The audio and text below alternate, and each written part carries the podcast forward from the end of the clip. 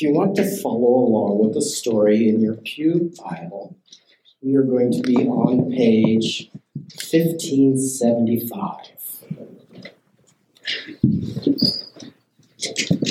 I want to tell you just a little bit of story. I'm going to read the story, and this is from Luke 2 um, 1 through 5. At that time, the Roman Emperor Augustus decreed that a census should be taken throughout the Roman Empire. This was the first census taken when Quirinius was governor of Syria. All returned to their own ancestral towns to register for the census. And because Joseph was a descendant of the king of King David, he had to go to Bethlehem in Judea, David's ancient home. He traveled there from the village of Nazareth in Galilee. He took with him Mary, to whom he was engaged, who is now expecting a child. In the little storybooks, like right when you do these old storybooks, this one's for the very young. It starts off with walk, walk, walk. Mary and Joseph were on a long trip. Do you know how long a trip it is from Bethlehem to, to, I mean, Nazareth to Bethlehem? Do you know how far that is? It's about 94 miles. Now, what I want to say is that years and years have changed the way we are now. When, when before cars, there were towns about every 15 miles because that's about how far you could go in a day. But what we don't understand in America nowadays is that most of Israel fits between Spokane and the Tri Cities. But even then, that's a longer walk than most of you would be up for. Yes? That's a walk. You're walk, walk, walking. Mary and Joseph were going on a long trip, and there weren't any cars, and there weren't any buses. There was just a donkey and a young maiden pregnant. Probably not the most fun journey you've ever thought about having. And yet they had to go. That's what they did. And they were going back to an ancestral home. You would think then that, that they would be going to a place where they knew people, because when we travel for the holidays, we go to visit family or on vacation and we set up a place to stay in advance. At least now that I'm married to Karen, I do. I used to think about just driving in town and finding someplace, but we don't really do that in our world today. But what they mainly did was stay with family, that hospitality was the big thing. So it's something that when they're making this trip and they get there and they, and they find a place to rest, that they don't have any family willing to take them in at the moment. Just want you to think about that what it feels like to not have a place with your family. Now, some of that could be that maybe they'd been away for long enough that they didn't know very many, but some of it could be that Joseph had decided to marry Mary and that she was pregnant. And there was significant family pressure around that event. Matter of fact, the, the scriptures say that Joseph considered not marrying her for that very reason. But then we think if we go to Spokane, there's lots of places to stay. We could stay in hotels. I want you to think for a moment about coming to a place smaller than where we are right now. Bethlehem was probably closer to about 1,200 people. There probably weren't a chain, there probably wasn't a chain of, of Holiday Inn Expresses there with breakfast all set up. There was probably an inn. Now, we experienced this when we lived in St. John. They had two hotel rooms, but you had to know who to contact to use it. One of those things you could get to town, and if you didn't know the right person or which phone number to call, because there was not in the phone book, it was just that that the that the man that lived three doors down, he ran it. And you had to find that out. And so they knock, knock, knock. What's that in the story? That is the next verses.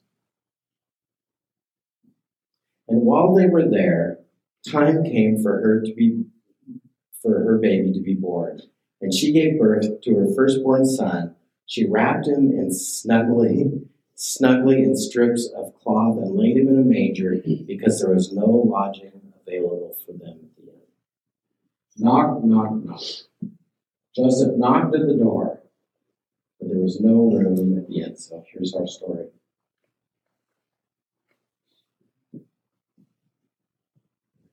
No room at the inn.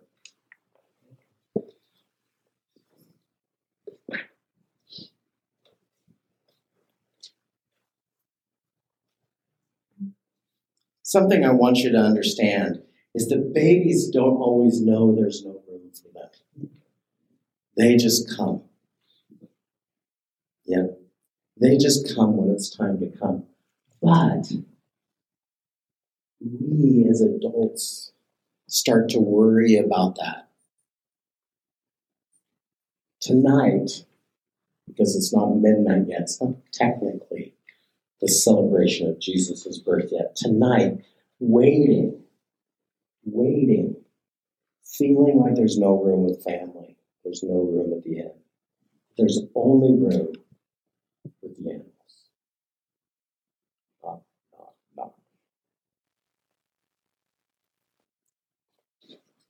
In Isaiah 9, it says this in verse 6 For a child is born to us, and a child is given to us, and the government will rest on his shoulders, and he will be called Wonderful Counselor, Mighty God, Everlasting Father, Prince of Peace.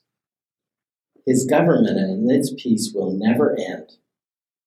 He will rule with fairness and justice from the throne of his ancestor David for all eternity. The passionate commitment of the Lord of heaven's armies make this happen. And in Philippians 2, the way that runs is that's 1816 in your Bible. Though he was God, he did not think equality with God was something to cling to. Instead, he give, gave up his divine privileges. And he took the humble position of a slave and was born as a human being. When he appeared in human form, he humbled himself in obedience to God and died a criminal's death. But long before that, just to understand who he is, born this way, sleep in the middle of the night in a, in a stable, in a place where you didn't feel welcome, suddenly it's time to have a baby. Also, not the way we really do it anymore.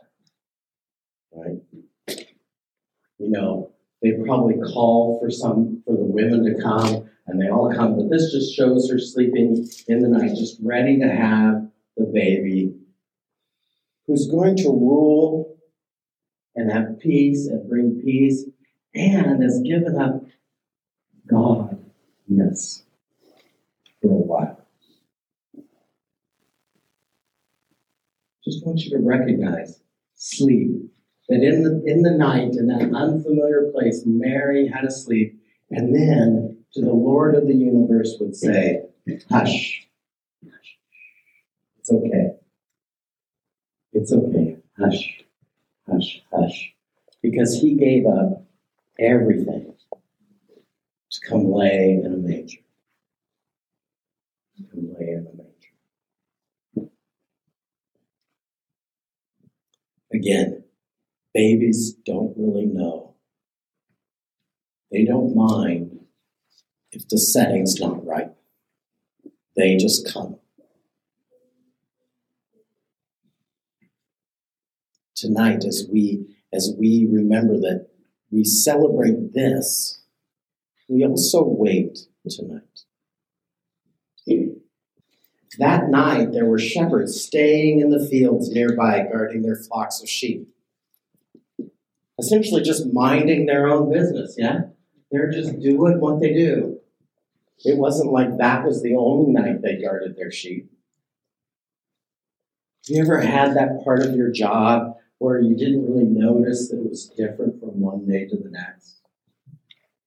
And you're just doing it, and then something suddenly different happens. So upon them breaks this.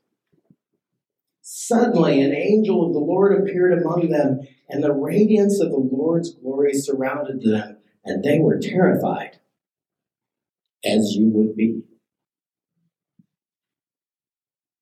But the angel reassured them, saying, Don't be afraid.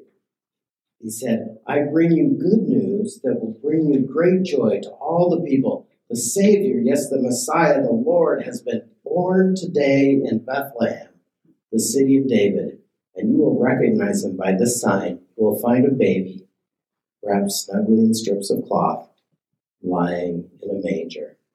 And then suddenly the angels were joined by a vast host of others the armies of heaven, praising God, saying, Glory to God in the highest heaven, and peace on earth those with whom God is pleased. When the angels had returned to heaven, the shepherds said to each other, Let's go to see this thing that has happened this night.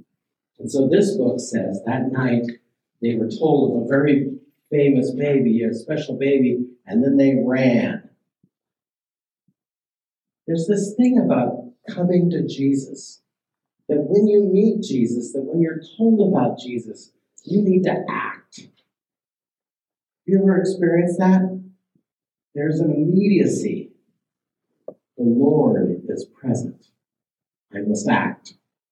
The Lord is present. They ran, but we do that same thing. It's time to act. You and I were talking about that a little bit earlier, right? When it's time to act, there's no avoiding it. Run, run, run. The men hurried. I need to say this one thing though.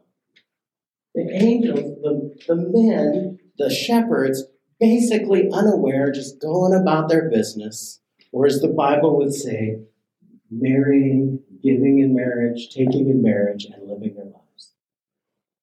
And in breaks God the inbreaking kingdom.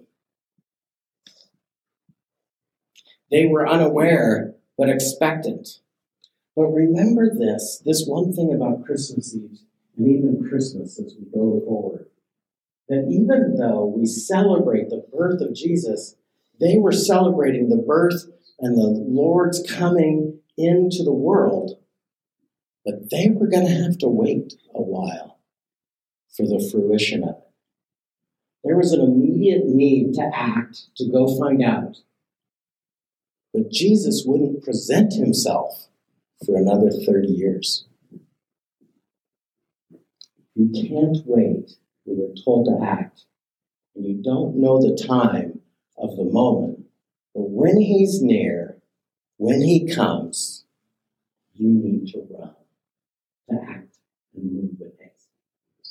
So this evening, we're going to replay just a little bit of that night for the shepherds.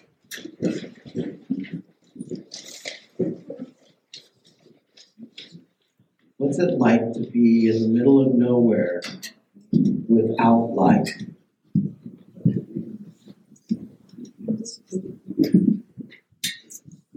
Without light.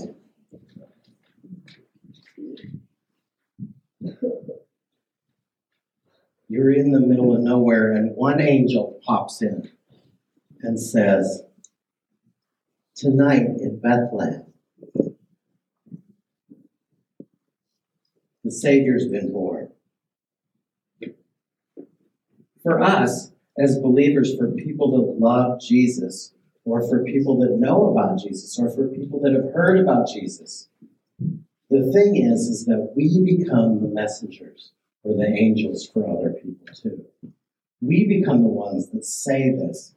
And so tonight, as we wait, we light, light yours, and I'll ask you to share your light. Oh. so it works to if there's only two doors, then you don't pray. Okay, so I'm just told and corrected that it works best if they tip theirs into, into the lid. And so tonight I ask that you would share your light. Tonight, as we stand in vigil, waiting for the coming King, don't forget to rush to him when he is near. Don't forget to let him light your life so that you can share that light too.